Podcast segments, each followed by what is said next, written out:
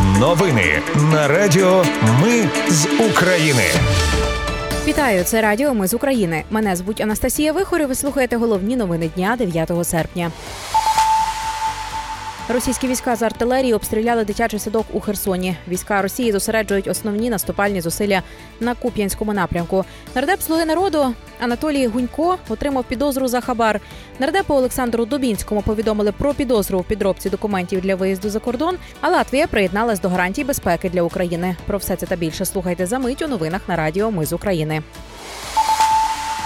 Російські війська з артилерії обстріляли дитячий садок у Херсоні. Поранений 75-річний чоловік. Йому надають медичну допомогу. Повідомили в обласній військовій адміністрації.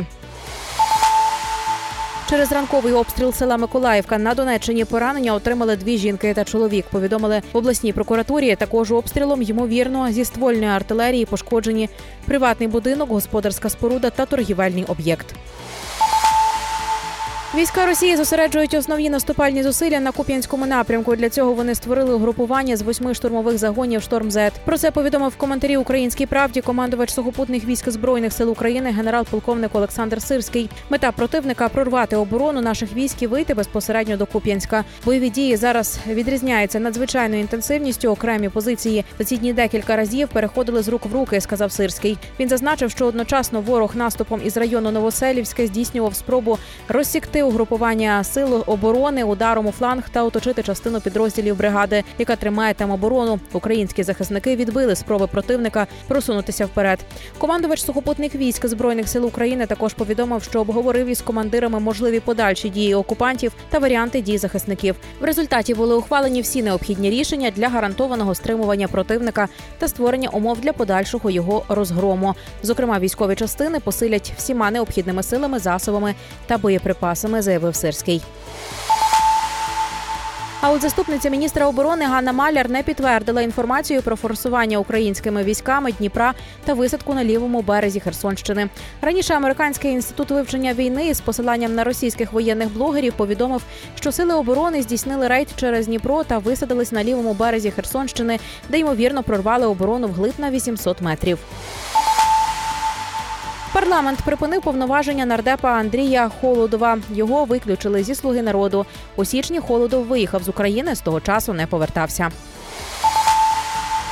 А от нардепу слуги народу Анатолію Гуньку повідомили про підозру за хабар. Напередодні його із двома спільниками затримали із 85 тисячами доларів від підприємця за нібито передачу в оренду державних земель. Гуньку загрожує до 12 років ув'язнення із конфіскацією майна. Наталія Лохтіонова офіційно стала депутатом Верховної Ради від фракції Слуга народу. Сьогодні вона склала присягу до парламенту. Вона зайшла замість Юрія Арістова. Його позбавили мандату після розслідування журналістів про його відпочинок у п'ятизірковому готелі на Мальдівах. На сьогодні в раді 403 нардепи. Нардепу Олександру Добінському повідомили про підозру в підробці документів для виїзду за кордон. Про це повідомляє низка медіа та сам Дубінський. Йдеться про виїзд за кордон під приводом лікування батька. За даними слідства, його батько виїжджав без супроводу нардепа і повернувся в країну самостійно.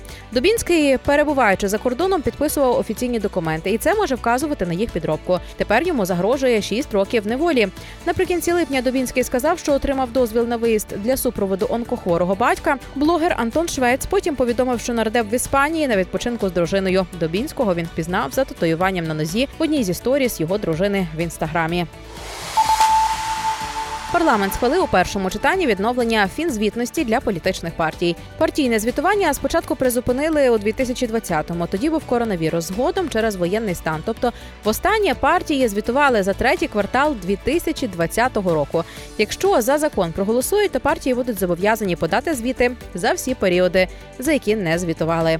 Роботи буде багато. Україна відмовляється від паперових архівів. Запущений пілотний проєкт електронного архіву. Про це повідомило Міністерство цифрової трансформації України. Суддя Тандир, який збив на смерть нацгвардійця, залишиться під вартою до 26 серпня без права внесення застави. Також з'ясувалося, що замість сечі він здав на аналізи воду та слину. Так він намагався сфальсифікувати експертизу, аби та не довела стан його сп'яніння за кермом в момент збиття військового. Повідомляють низка змі, зокрема Українська Правда, Бабель та Суспільне. Німецький концерн Рейнметал підтвердив купівлю партії танків Леопард 1 у Бельгії, щоб відремонтувати їх і відправити в Україну від імені німецького уряду. Україні передадуть 30 машин. Графік поставок невідомий, проте медіа писали, що деякі з танків вже в дорозі. Латвія приєдналась до гарантій безпеки для України, представлених на саміті НАТО. Про рішення Риги оголосив прем'єр Кріштіаніс Карінш. Він обіцяє довготривалу підтримку Україні у війні проти агресора. і Очікує на створення спеціального міжнародного трибуналу. До цих гарантій вже доєднались Данія, Іспанія, Нідерланди, Норвегія, Швеція, Чехія, Фінляндія, Ісландія, Бельгія, Португалія та Румунія. Ну і на завершення суд відмовив у позові Українській православній церкві Московського патріархату, в якому вимагали визнати незаконним розірвання договору про користування майном національного заповідника Києво-Печерська лавра. Договір оренди між Українською православною церквою та заповідником сплив 29 березня. Монахи мали лишити лавру, однак церкві заявили, що не виселятимуться до завершення судового процесу. Отож, час настав. Це були новини на радіо. Ми з України. Їх підготувала для вас я, Анастасія Вихор. Наші новини про те, що дійсно відбувається в Україні. Ми не робимо новини, зважаючи на чиїсь політичні або ж бізнес-інтереси. У нас тільки реальні факти. Якщо на вашу думку, те, що ми робимо, важливо, підтримайте нас. Заходьте на сайт Ми з України.ком та тисніть кнопку Підтримати. Почуємось. Радіо Ми з України перемагаємо разом.